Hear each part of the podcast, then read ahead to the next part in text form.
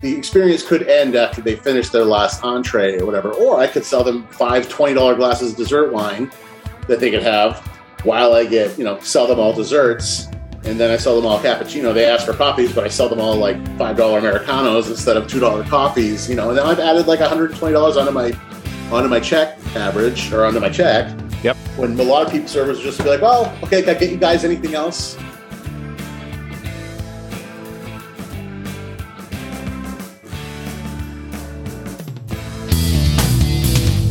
Thanks again, everyone, for tuning in. With me today is a chef, an acclaimed food and travel writer who's written for Bon Appetit, the Food Network, the New York Times. He's appeared on the TV show Anthony Bourdain's No Reservations. He's also an in-home chef. We're going to talk all about what it takes to be an in-house personal chef if you're not a celebrity or a well-known chef. We're going to talk about when he goes out to eat, what does he look for in a restaurant to make that selection? What is he seeing out there in the marketplace in terms of quality and pricing and service? All relevant information that you need in your restaurant, okay? When an objective third party or a food writer shows up, this is what they look for. We're also going to talk about the craziest thing he's ever eaten and what he likes to eat when he's not working. So stay tuned. This is going to be a fun episode. You're tuned in to the Restaurant Rockstars Podcast. Powerful ideas to rock your restaurant. Here's your host, Roger Bodwin.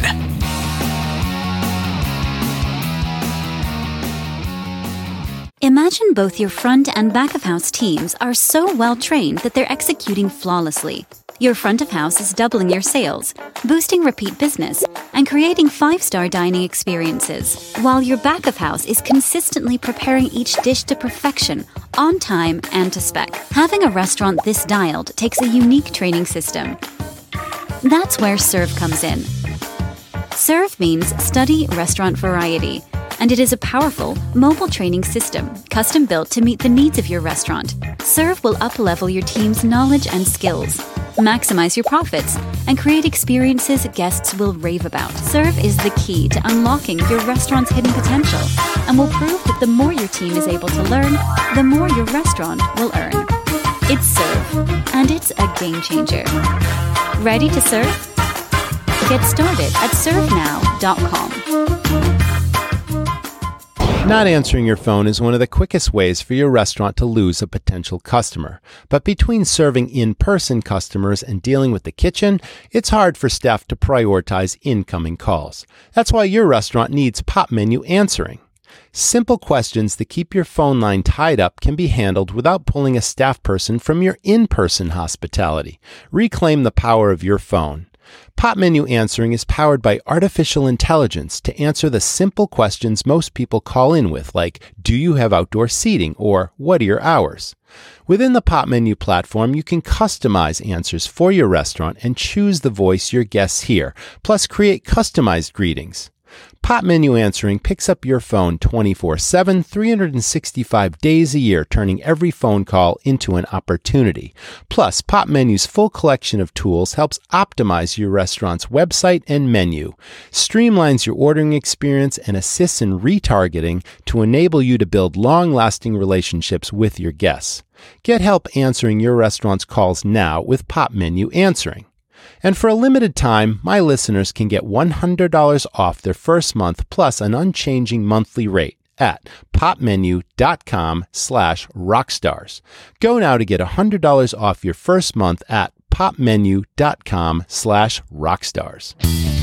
Welcome back, everyone. This is the Restaurant Rockstars Podcast. We're so excited that you're here. With me today is Mr. Joe Riccio, and he is a chef, a food and travel writer, the host of the Food Coma Podcast.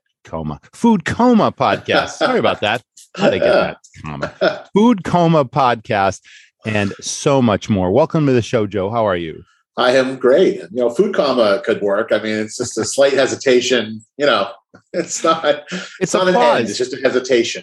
You got to think about, you know, what you're going to listen to and what, and the sounds and the sights and the experiences. So food, of course, is the universal language. It's a passion in this business. I mean, if you don't have a passion for food and flavors and bringing people together and delivering amazing dining experiences and experiencing amazing dining experiences, you can't consider yourself a food person, but you are clearly that.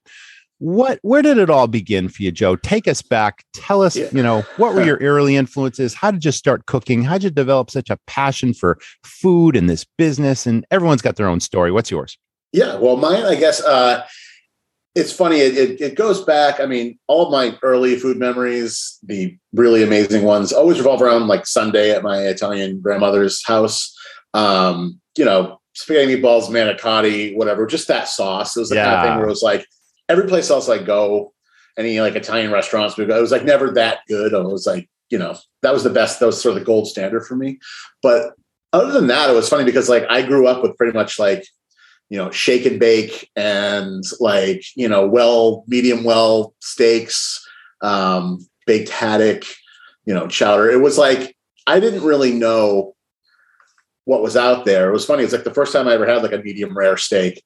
I was like, oh, I get now why people like steak. You don't have to like, chew it so many times. You go spit it in the toilet after, you know, it's like, yeah, it was all these revelations I started having in my late teens that had kind of opened my eyes to everything. You know, I mean, I knew I've always been into, you know, a fat kid, so I'm always into eating.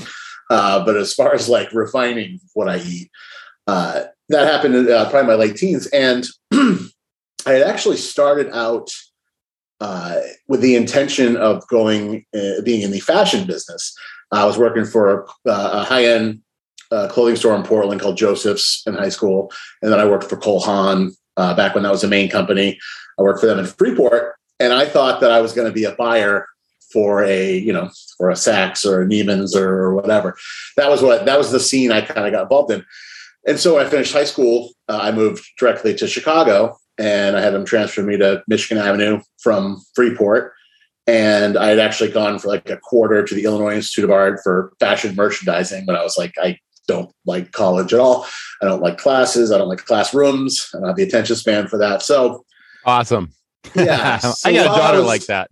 Yeah. It's just like, you know, everything just kind of starts melding together and I just get lost in my own thoughts, you know, but, It was in Chicago. So I helped open the Ralph Lauren store there, the one on Michigan Avenue, which is like modeled after the mansion in New York. It's an amazing store. Yeah. I'm familiar with the New York mansion, by the way. Yes. Yeah, sure. So the Chicago one is like a built from scratch, you know, version of that. It's incredible. Yeah. It's like, you know, the artwork alone costs like $7 million literally for the inside the store.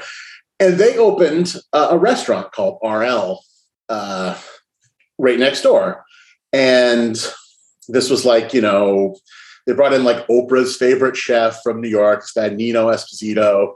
I decided to go ahead and get a job there. And, you know, my first job ever actually was I helped open Gritty's in Freeport. They hired me. I was 15, but they thought I was 27 and they hired me to be a bartender. Literally, I got to like 2 interviews and I was telling all my friends I was a sophomore in high school. I'm like, yeah, I'm going to be bartending this summer. It's going to be amazing. And then inevitably during bar training, I actually showed up to bar training. And at one point something came up about ages and I kind of had to like, you know, raise my hand and be like, I'm not actually of age yet. And they're like, well, how old are you? I'm like, well, I'm almost 16. And they were like, what? So I had to be a busser and a dishwasher. And then my entire professional kitchen career, as far as in a restaurant, lasted 2 days. It was at Gritty's. The second day, I let a bunch of silverware get into the new garbage disposal and broke it. And I was told I could be a busser. So I just cut some Gritty's chips. And, that was that. Uh-huh. So I hadn't worked in restaurants since then. And working at RL in Chicago, I just immediately fell in love with this lifestyle because coming from like retail, it's like, you know, commission driven retail. So it's aggressive and it's like, you know, the money's good, but restaurants, I was like, this is back in, you know, 1999 when we still got cash, you know, like nobody really paid attention to how much you made back then. So you didn't have to really declare. It was just like, I was making so much money there because I was like, and they like because when you work for the store, they do all these wardrobing sessions where they outfit you in all these different looks. And then I got all these other like Purple Label suits and everything for working as a host in the restaurant. So you're like wardrobed. And the restaurant itself also like $3 million worth of artwork, like all the tea lights were like Elsa Peretti, like Tiffany, silver ashtrays back when you could smoke in restaurants. And yeah, the Ralph Lauren people found out about restaurants because all those things were stolen in like a month. Like everybody was like, oh, the Elsa Peretti tea light, this is going right in my purse. Like, oh yeah, I could see that happening. I mean, people steal toilet paper in restaurants out of the employee bathroom. It's like salt and pepper shakers and ketchup and everything you need in your apartment. It comes out of the restaurant. Oh, perfect. And if it's here, it must be, I'm a guest, so I must be able to, you know, it must be mine. Like, actually, I remember one time eating at White Barn, and they have, I don't know if you've eaten at White Barn, but they've got in Kennebunkport, but they've got these like sculptures on the table that are made of like silver flatware, and they're all of like different birds. And you can buy them, but they're like $9,000 or $10,000. But they had a guest literally just assume that they could just have one. Unbelievable. And like took it, and they had to call them, be like, you have to bring that back. They're like, oh, I thought this like came with my table. Like the sense of entitlement.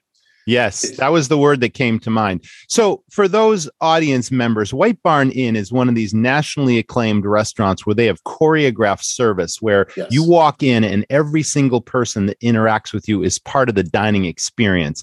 Amazing food, amazing wine list, amazing ambiance in a historic property. And yeah, it's a dining experience for sure. So thanks for taking us there. Keep going. Yeah, no, then they have that picture window where they're constantly changing the flowers and everything. And I mean, it's like one of those, like the art of service, especially since the pandemic, has really, I think, been lost. Like when I get really great service these days, it's always like such a shock, you know? But yeah, so the idea of working in this restaurant, like I would literally work doubles every day because I just loved being there. Like I made so much money. Like I'd hang out with the managers after hours and drink really expensive scotch. And it was like the staff meal was amazing. It was like being part of this like new world that was also like a lawless town for me, because I was like, the more I kind of apply myself, I was like, oh yeah, I'll be a host and make hourly. I started doing a little cocktailing. I'd like do the coat check and like, you know, these like mafia guys coming in and giving you like $100 to get their coat. So I'm like leaving there with like $700-800 a night. I'm 19. Back then, that was a ton of money. Yeah. Yeah. I wasn't even supposed to be serving alcohol because in Chicago it's 21. Yep. But again, I always look really old. So nobody ever pays attention, which is fine. But I was hooked at that point, and I started working in restaurants there and nightclubs in Chicago. So I'd be working till, you know, 4 or 5 in the morning. And that, you know, sort of gives way to a certain lifestyle. You know what I mean? And then I kind of settled into these like high-end steakhouses. Basically, it was always like sort of drawing from, for me, restaurants were about, and like getting into wine and everything were based on selling. Restaurant owners and managers, I call this the business of 1,000 details. And you've got more important things to worry about than calculating and paying your monthly sales tax on time. Well, that's where Davo comes in. Davo puts sales tax on autopilot for restaurants. Davo uses sales tax data from your point of sale system to set aside the exact amount of sales tax you collect every single day, and then files it and pays it when it's due, on time for your restaurant every month. Davo takes just 5 minutes to set up, and once it's up and running, you never have to worry about paying sales tax again. Davo costs $49.99 per POS connection per month, and your restaurant can try Davo for the first 30 days free. Davo was created by a successful restaurant chef and owner who knows what's important for your operation. Time is money, and you've got more important things to focus on, like pleasing your guests. You can't put a price on peace of mind. Why not try Davo for the first 30 days at davosalestax.com? I was like, the more I know about wine and the more I'm into it, you know, like the more I can sell to these tables and the more money I make. It was just like that commission mentality. So thank you for mentioning that, because I'm a huge believer in hospitality. I'm a huge believer in exemplary service and building relationships with the guest. When you're a front of house person, like this is what you're there for. It's like there's so many opportunities in restaurants, and you clearly connected the dots where if I am super knowledgeable, product and restaurant knowledge, I can then suggest things that I know the guest will enjoy. It'll double the check average. It'll put more money in my pocket. And best of all, the guest will have a better experience. You know, we are huge advocates of that. And unfortunately, restaurants today, I really want to get into what you said earlier. about service is a lost art. So we're going to table that for now because we're still talking about your story. We're going to go there, but service really is a lost art. And I just have to emphasize the fact that so many restaurants now, it is more important than ever to maximize every sale, every person coming into your restaurant, because prices are rising. And, you know, there's so many issues that we're facing post-pandemic. As we come out of the pandemic, you know, labor shortages, we have to pay people more money. It's like rising costs of food, supply chain shortages. It's like you can't afford to miss any sales opportunity. You can't have order takers on the floor, and you have to deliver amazing experiences to set yourself apart from the competition. And I've always thought of it, Joe, as, you know, a server, a bartender, anyone, you know, that's in that position literally has an opportunity to have their own small business within the business. Yeah, and you're almost like renting a space. Thank you. Like, almost like a stylist rents a chair. Right. And the restaurant owner is taking all the risk. If they own that property, or if they're leasing that space, and they're paying the cost of goods and the payroll and the insurance and, you know, all these things, they're sticking their neck out. And why then wouldn't they empower and train the staff to recognize opportunity, to suggestive sell, to know the menu inside and out, and to maximize opportunities for that restaurant and for that person? So I'm a huge believer in that. Sorry to take you away. I will touch on all of these elements with you and extensively, because I'm into it. It's you know, and this was the kind of place that's great because, like, you know, this was a restaurant called Nine Steakhouse. There used to be one in Vegas. The original one is in Chicago, and I worked in Chicago. Yep. And it was the kind of place where there's like 13 servers. Each server had his own busser. And, you know, you were like tipping out like 50%. You had like bussers, polishers, food runners, service bar. There's a separate service bar just for the floor. But having your own busser, who I like developed a relationship with one in particular, who we always worked together. And like, I taught him basically, essentially, to wait tables. So it's like, we just worked in this. And also, if I didn't like somebody, I'd be like, you wait on him. I don't want to talk to him anymore, which worked out for me. But it's the kind of restaurant where, you know, you sell like a big bottle and you do like the extra, you know, run through the dining room holding the bottle so everybody can see what you sold, kind of rub it. Part of the show. Face. Entertainment, like, showbiz. Yep. Exactly. It's like you're so that I was just so hooked on that. I mean, and of course I was in my early 20s. So it was like, you know, I was able to not sleep, I guess you could say. And like, really, you know, I was like caught up in this lifestyle. I was definitely partying a lot too. You know, it was like, well, that's part of the game. And, yeah. I had a strong believer in just like making a lot of cash and then putting it all back into the pool after my shift and then starting over the next day. Mm-hmm. And it was a blast. And I got to work with some really amazing chefs, and that was when I started really, because I worked in a couple of places that are really strong emphasis on caviar, and and with wine and caviar, I started tasting all these things side by side and learning and enthusiastic about them, you know, being turned on to things like foie gras and truffles, all that typical high end stuff, but also being able to differentiate between dry aged beef and, you know, just different cuts, and just opening my, and I lived in like, you know, Little Vietnam. So just going to all those restaurants on that strip on Argyle Street, I would just try everything and anything. And I mean, my appreciation for it now is, like, back then it was just like, I just like all those different kinds of food. Now it's more, I'm definitely more into it just because over the years. But Chicago was an amazing experience for me in restaurants. And then I was out there for about 6 years.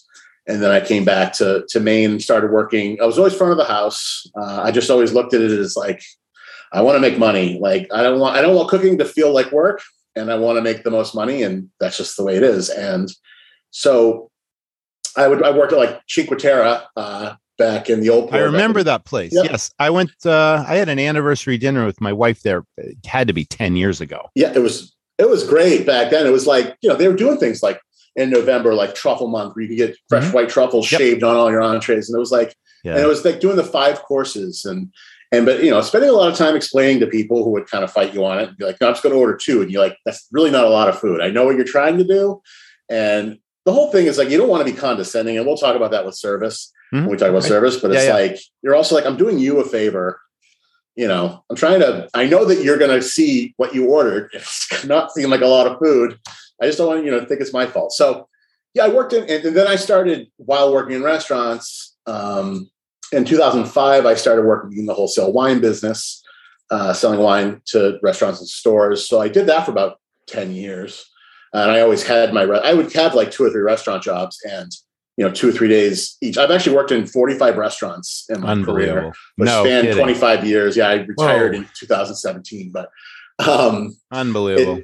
It was great. Cause if you work 2 shifts a week someplace, you're there just enough that, you know, you're friends with everybody likes you, but you're not there enough that you have to go to things like staff meetings. Like you don't have to, and if you really don't like it, you can just leave and you have 2 other jobs. It's like, you just don't have to get so involved in the drama of working at one restaurant full time, because I've always thought restaurant years are like cat years where it's like, you know, 1 year in a restaurant, it's like 5 years at another job, you know, just by the way it feels, at least back then. It's not that way anymore. I don't think as much, but it was more that pirate ship mentality, you know, like, and I even work at places like Diamond's Edge and, you know, you're going out there, it's like you're taking the 1 o'clock boat from Portland out there and you're coming back on like the 11 o'clock and it's like, you're in it. It's like male, female, we're all changing the same place together in the attic. Everybody has kind of like their island girlfriend and boyfriend. Everything that happens on the island kind of is what it is. I got something to add to that. Okay. Yeah. So the restaurant, Great Diamond, a beautiful experience, right? It is an experience because like you said, you take the ferry from Portland, you land on this island, you walk up the hill and here's this restaurant, right? So my wife used to be a pharmaceutical sales rep and she used to wine and dine doctor clients back in the day when, you know, those try to sell people to wait on. That's over now, you know, that whole industry has changed, but back in the expense account days. So we had this she had this doctor who had a very nice power boat. It was probably like 40 feet long. And so she invites this guy out to dinner and he invites a bunch of people and he's like, oh, why don't we take the boat kind of thing? So we essentially chartered his boat to go from Portland to Great Diamond and all that kind of stuff. So we walk in, we're in this big table. There's probably 15 of us having dinner and they left it up to me to order the wine and I'm scanning the wine list and we are mostly having seafood. So I'm like, okay, I'm going to order a nice white.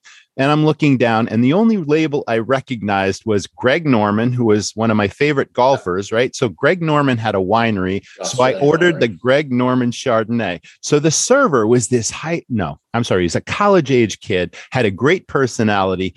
And he said in front of the table in this nice upscale restaurant, when I ordered the Greg Norman Chardonnay, he, in all honesty, looked at the table and he's like, you know, I wouldn't recommend that wine. The last table that ordered it said it tasted like cat piss. And this is exactly what he said. He was totally honest. Well, we all erupted in laughter. And I'm just like, that's a memory from that restaurant. Yeah. Like, and also that cat piss is actually a very commonly used flavor description for a lot of white wine. So it's there you go. You know, he didn't even realize he was on top of it. That place is amazing. It was like, you know, get a party like that. And like the surf and turf was like $80 or something. So you just be like, oh, I sold everybody a surf and turf. Beautiful. It's like, I'm just going to send out a bunch of appetizers while you guys look at the menu and just kind of like, you could read the table and just sort of take them on a journey. I call it the magical experience, right? You take them on the magical journey, you tell them everything about what's great and people just start spending money and ordering stuff. Yeah. And it's just, and you know that, and a lot of times it's like the kind of thing, I mean, whatever conscious was, but like add the gratuity and then nobody even sees it. And they double tip you on top of that. And you're like, oh, I just made $550 off this one table and my night's good. And you had fun doing it, right? Oh yeah. But, I mean, working with like-minded cool people. Absolutely. Yeah. Because it's just everybody's in it to have a good time. And then you start having a good time because that's the whole, there's nothing worse than when both parties are not having a good time. You aren't, they aren't. And you're just like, what's the point of this? You know, like, wouldn't you be happier at home? Like, I have this mantra. It's like when staff are having more fun and making more money, the guests are having more fun and spending more money, you know? Yeah, and that's like funny this beautiful thing. And there's a certain profile of guests too, that I've encountered many times in my life. They get like upset if they see you having more fun with one table than them, like actually upset, like not even being like kidding. Like they're like, well, why aren't you talking to us as much? And you're kind of like, I mean, like, I don't know. I'm trying to help, but it's just very bizarre to me that you'd be comfortable saying that to somebody, let alone, you know, even think it. But anyway, yeah. So I, you know, did Diamond's Edge, did the wine business. I was always working for smaller distributors, kind of actually being part of the beginning of a few of them. So getting to really see what it's like to build a portfolio and work with suppliers and have all the free wine you could drink, literally just never ending ocean of wine. And that coupled with the restaurant business, I mean, I was also a buyer for a retail store And so that was all like my career. Then we started doing these deathmatch parties back in 2007, which were, I lived with this guy, John Dietz, and that were over on Ocean Avenue. And there was these huge dinner parties, essentially revolving around a theme. The first one was foie gras. And it was like 10 chefs, 10 courses of foie gras, 30 people. And they eventually evolved into like, the last one's theme was like the last meal on earth. And it was like 80 people, 16 chefs. Like, and these got on, we got on like Andrew Zimmern's show. Like they caught the attention of like Anthony Bourdain. Like we started getting a lot of national press for these things. Yeah. Uh-huh. And that was what kind of, I started writing in 2009. Okay. I started my blog, Portland Food Coma, based on, I was like all these, I was just basically like, if any of these things kill me, I want to have a story to leave behind because this is getting pretty excessive. So yeah. It was all based around excess and consumption and, but it, hedonism. Hedonism. And it took off, and that was in March that I started that blog.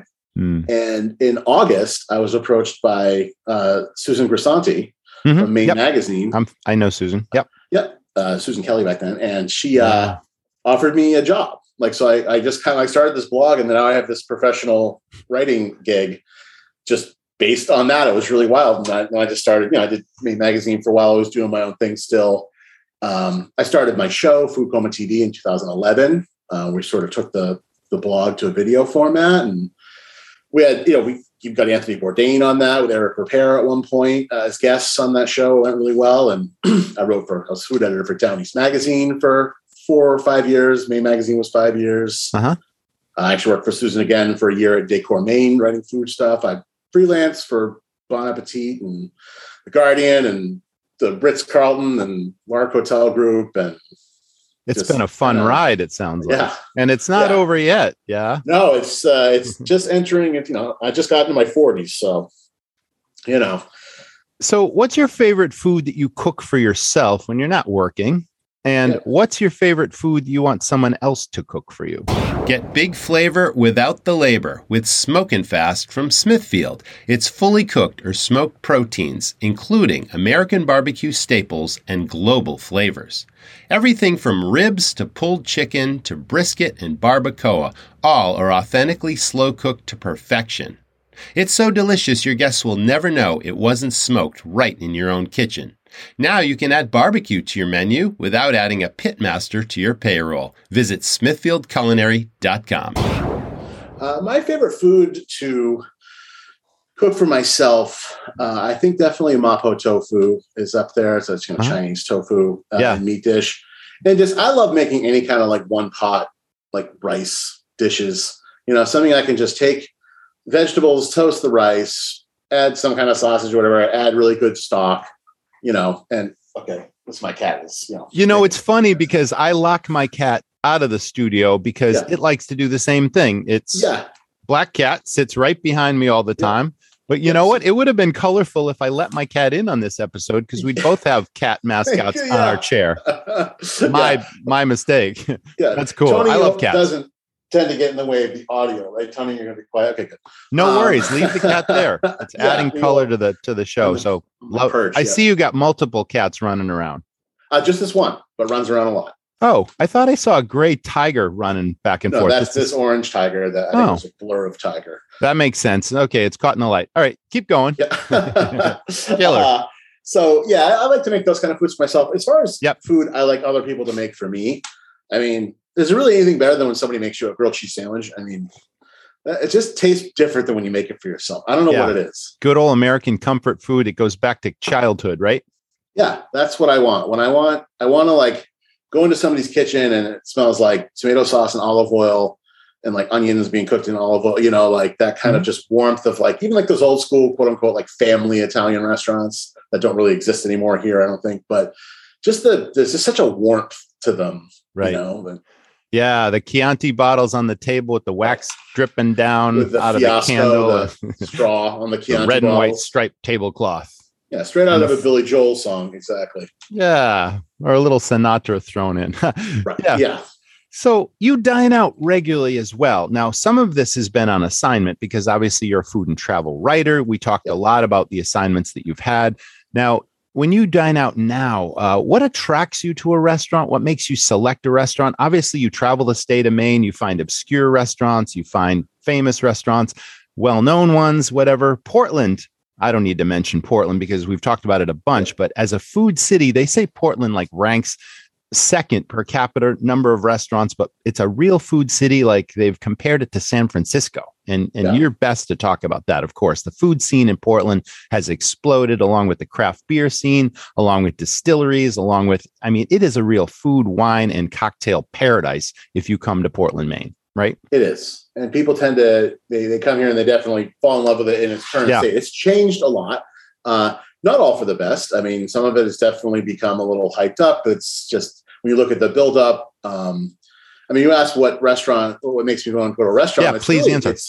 It's consistency. Uh-huh. Just knowing that every time I'm going to have the same experience. Like, I mean, when I was writing, I was going to a lot of different places. But on my own, there's like three restaurants I go to in like rotations, like Judy Gibson, Coles, and Tan Tan, the Vietnamese place up the street from me. It's like, I'm definitely a creature of habit. Yeah.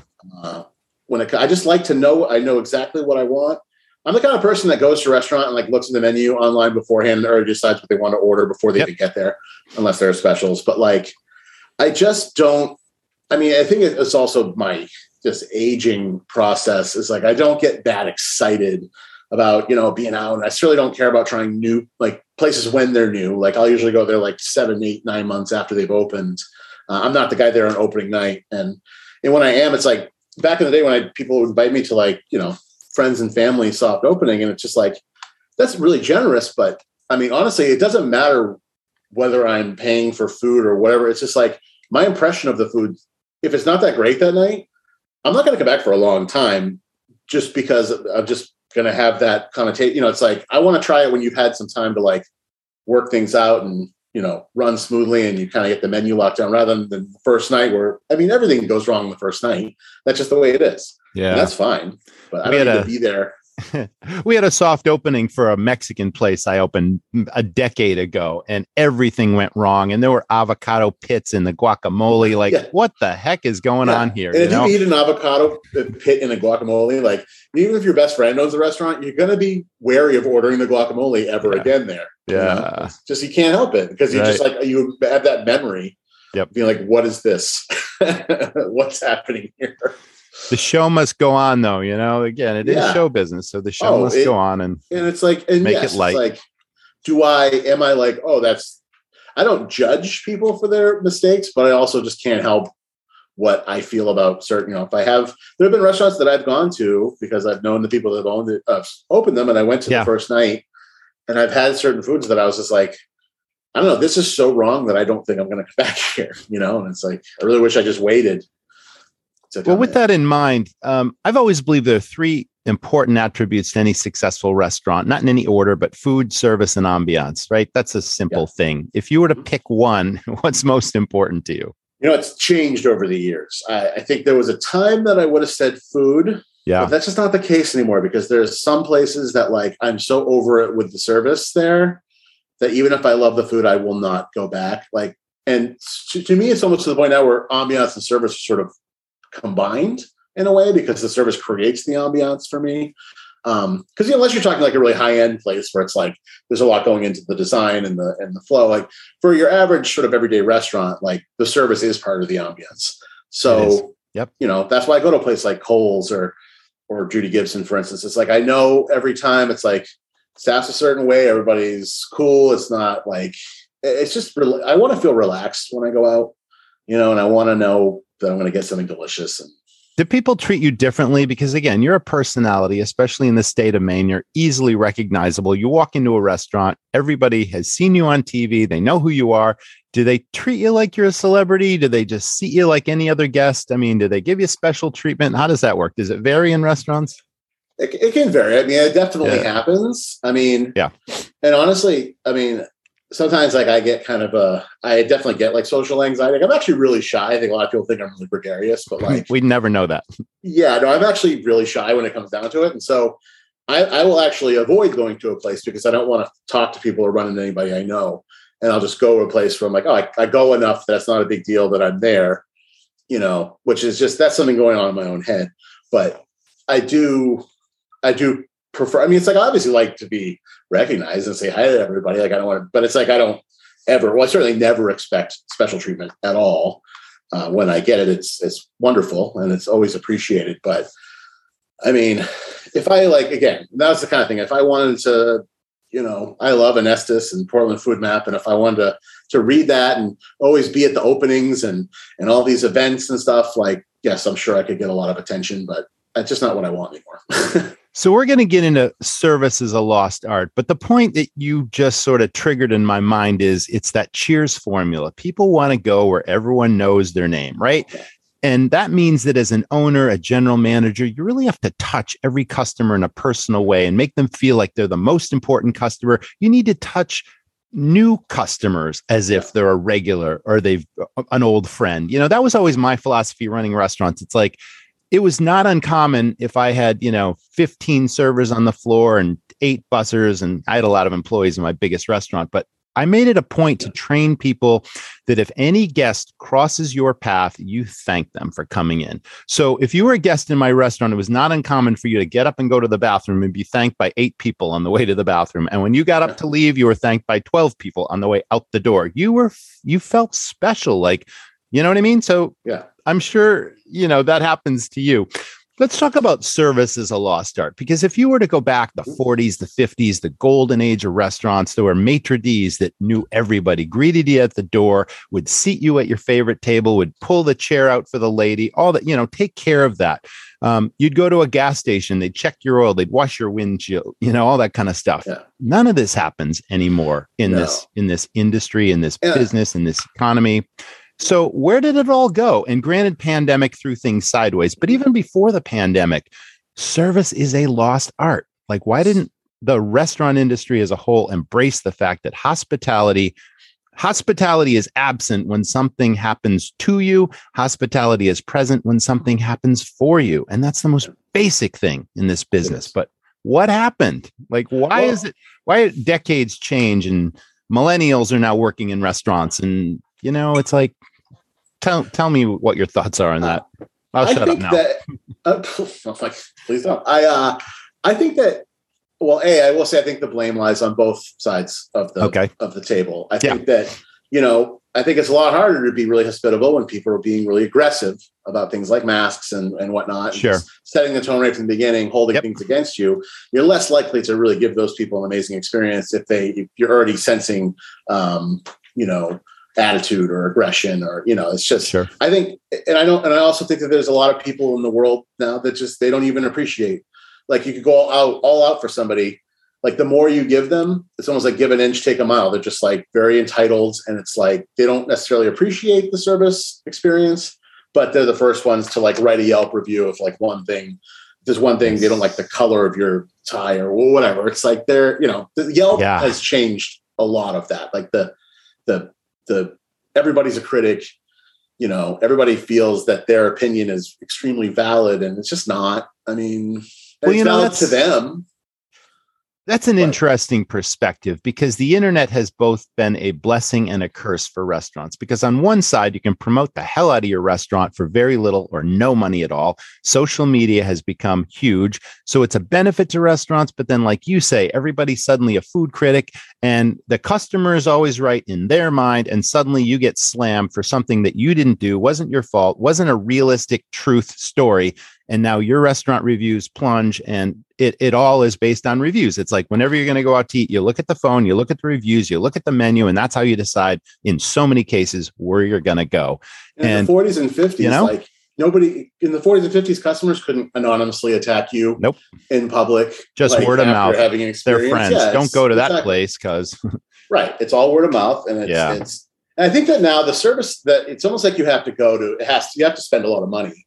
And go to a high-end place, not even necessarily in Portland. I mean, in Portland, and that's always been the case. Like, there's never been a place in Portland, for instance, that's on the level of like White Barn or on the level of like Le Bernardin, like when you go to like the really high-end places, where you're really just like, they make you feel like you know, like you go to like Per Se, and they like Google you before you go, no matter who you are. And like, know a little thing about you when you show up. Like that kind of stuff is like, it's mind blowing and it's amazing and it's memorable.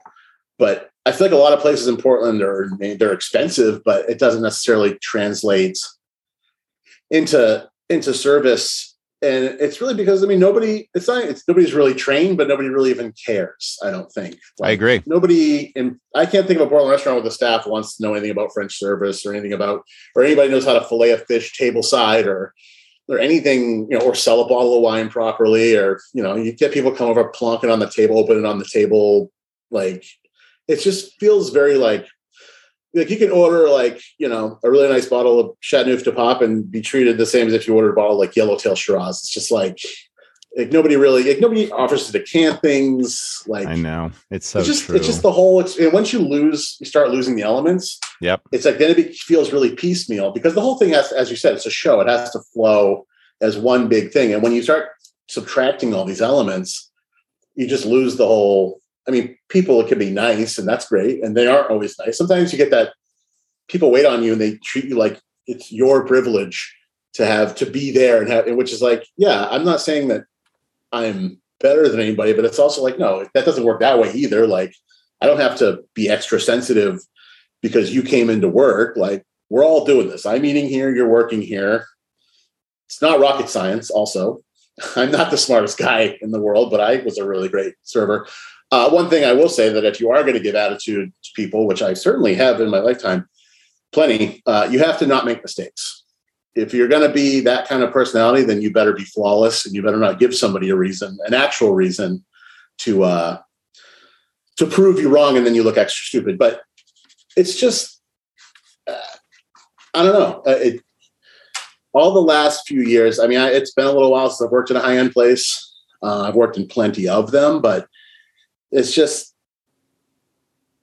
I don't know. I think the personal element is definitely there, but you don't ever go to a place and you're like, wow, like all my needs were like anticipated.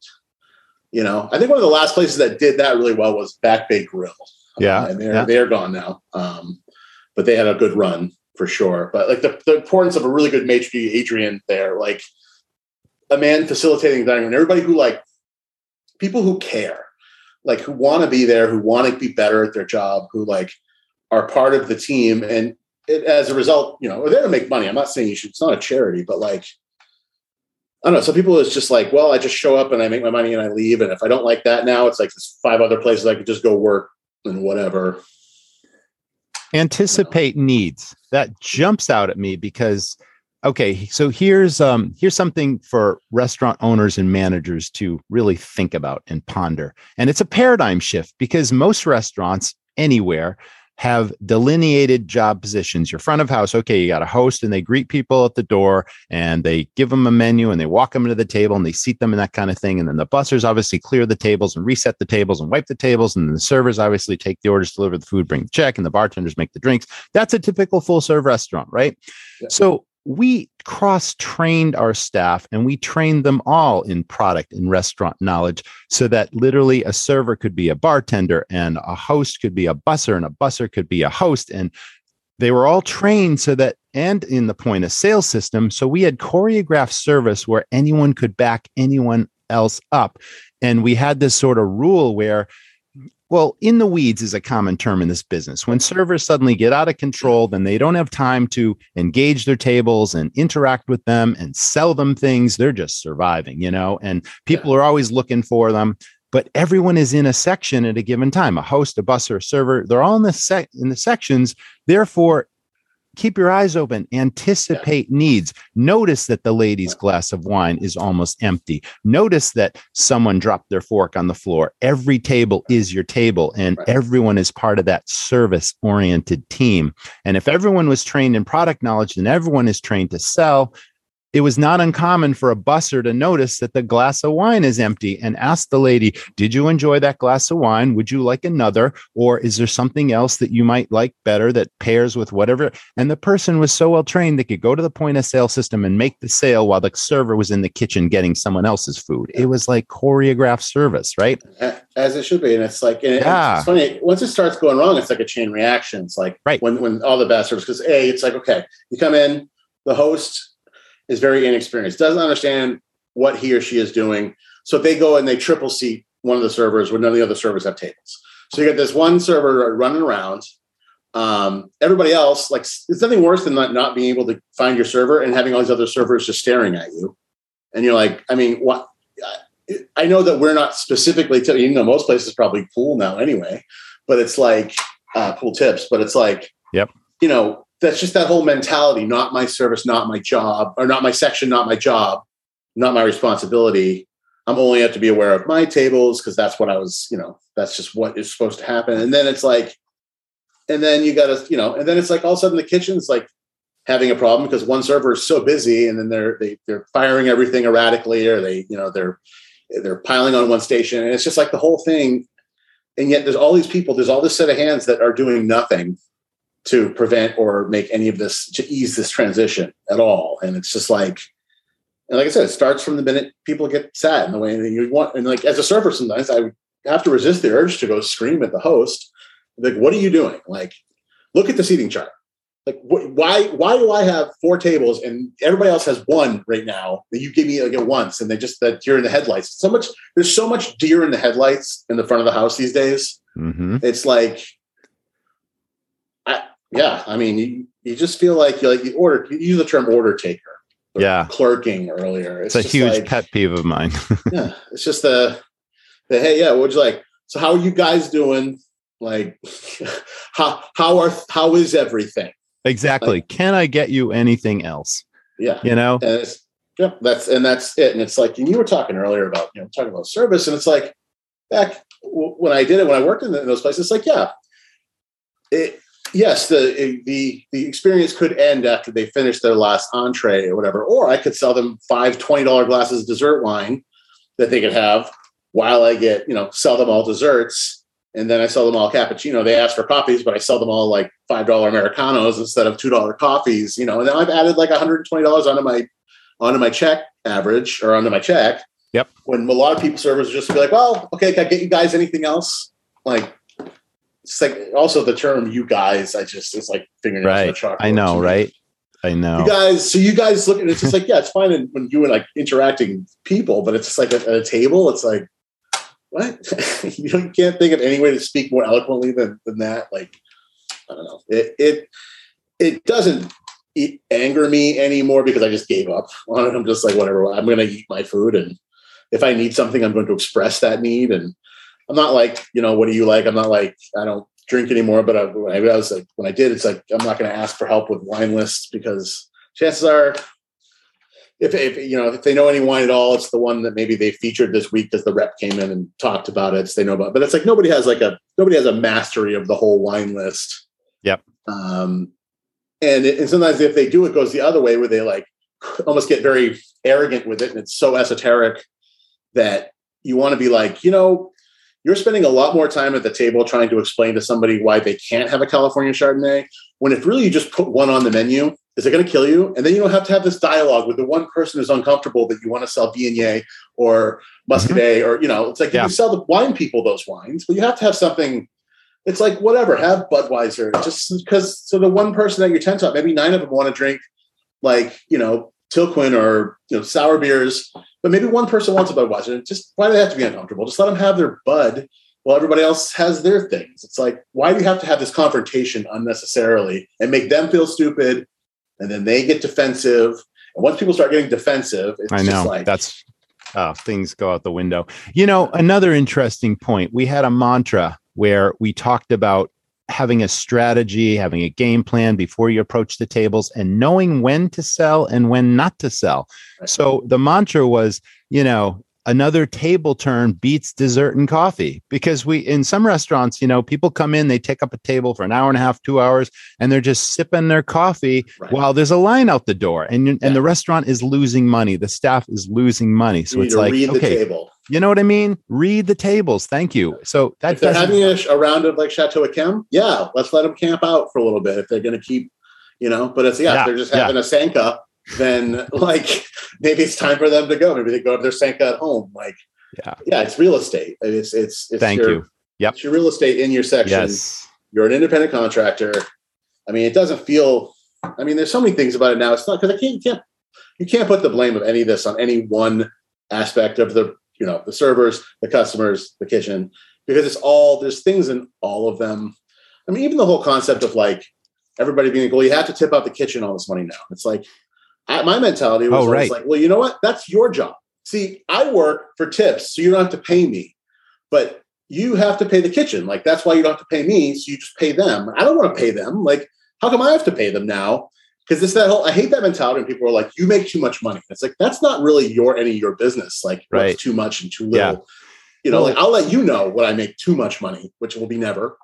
But that was always a sticking point in restaurants too. We always told people, it's no one else's business how much money you made. And we'd have a server, a bartender walks on a Saturday with $1,000 in their pocket. Meanwhile, the line cooks that are making back then $15 an hour under 900 degree kitchens for like 10 hours on their feet. There's a disparity there. And it's like, you don't want to like throw that in their face, you know? Right.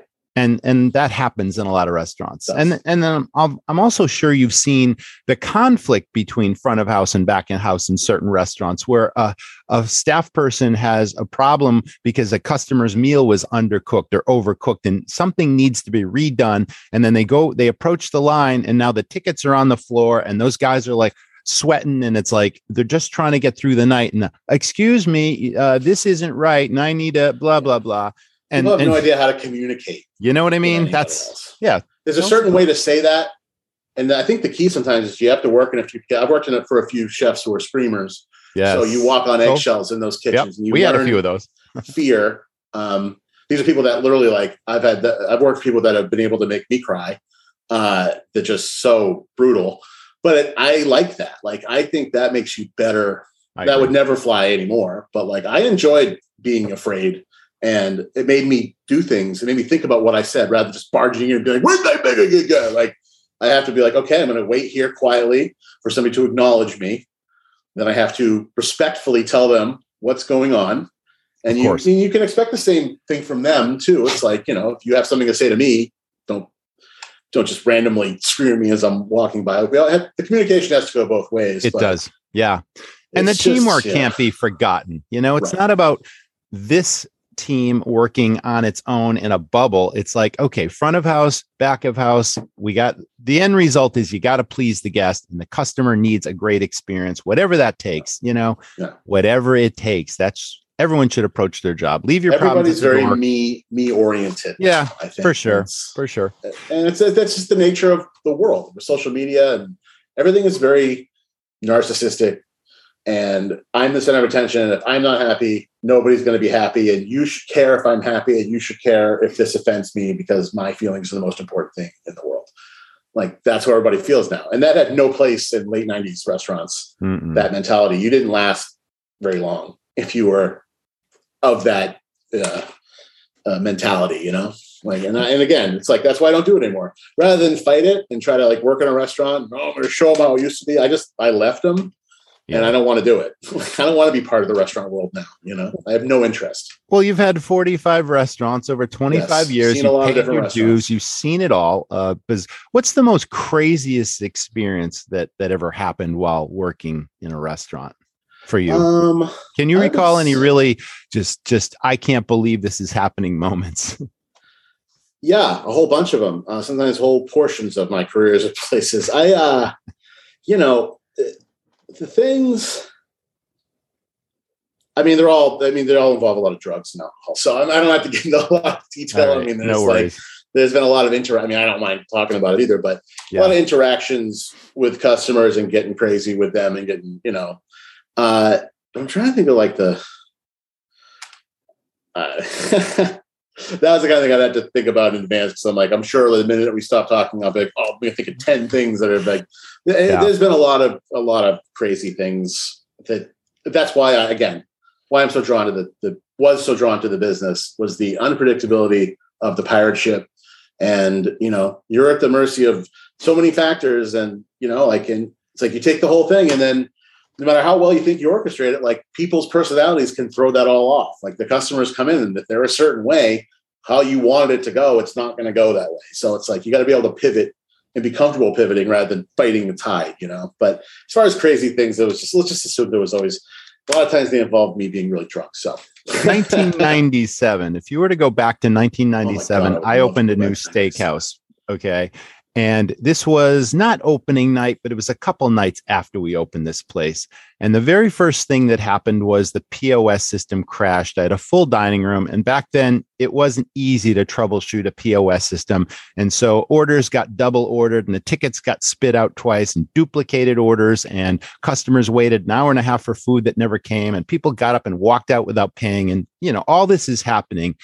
We used to have these big family style tables where, okay, sure, you could put a 14 top there if it was a party or something, but you could also put 2 here and 4 in the middle and 6 on the end, and they'd be all unrelated. And we thought it was family style dining. That was great. So we had a full table of 14, and the ambiance was, it was kind of this rustic steakhouse, and Maine being what it is, we had this giant stuffed moose head on the wall, you know. Where was this steakhouse? I was up at Sunday River Ski Resort. It was called the Great Grizzly Bar and Steakhouse. Okay. So this moose was literally right over the big table, and somehow it let go. It fell off the wall and landed in the middle of this 14 top, and the food and the plates got broken and the wine went flying and people got food on their clothes. And here's this, you know, the big antlers are like right on the table. Thank God it didn't hit anybody, because that could have been a lawsuit waiting to happen. Yes. So the next thing that happens is one of the guests somehow locked their keys in the car. And so one, you know, we called AAA for them, and they waited like an hour for AAA to get there. And then AAA shows up, and they go to open the door with one of those Slim Jim things. And the guy looks at it and he's like, "I'm sorry, I can't help you. This car has side impact airbags. And if I do that, it's going to explode and blah, blah, blah." Yeah. So the guy can't, he's from Boston. He's 3 hours away. His keys are locked in the car. He can't get in the car. It's like 10 o'clock at night. He gets so angry. There's a beer bottle in the parking lot. He picks it up and he just throws it across the parking lot. It ends up smashing the windshield of one of my server's cars. And then there was a bar fight that was, there was a famous defensive lineman from the Patriots, you know, and this person, we didn't have a coat room back then. And there was a pinball machine, and in the bar, people just stacked their coats up kind of thing on the pinball machine. And there was one of our customers that was rifling through the coats and stole this Patriots wallet. And the guy caught him. And that guy opened up this customer's face right in the middle of the dining room. And it was just carnage, right? So that person had to go to the emergency room, and all this stuff is going down in the very same night. And I'm thinking to myself, how are we possibly going to deal with this, and how are we going to get through the night? And that's the restaurant business, right? The unexpected is around the corner. The dishwasher is going to break down. You can't wash the dishes. Board of Health's going to come in, close you down. It's like, wow. That's and it. This it's is what we deal with. It's a well-orchestrated, hopefully well-orchestrated circus. And that, that kind of thing. I mean, just nuts. You never know. And it's funny. I thought of another, like, thing about it. And people just view, like, from a customer perspective, they view restaurants as a different thing. Like, when do you ever go to like a bank or a library, or and they're not open yet? And you're like, well, can I come inside and sit?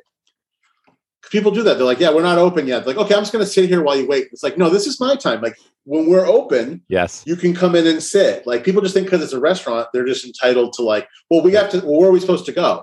And it's like, well, if the other stores are closed, is that what you say to, like, Hannaford? You're like, well, you're not open yet. Where am I supposed to go? Like, can I just come in?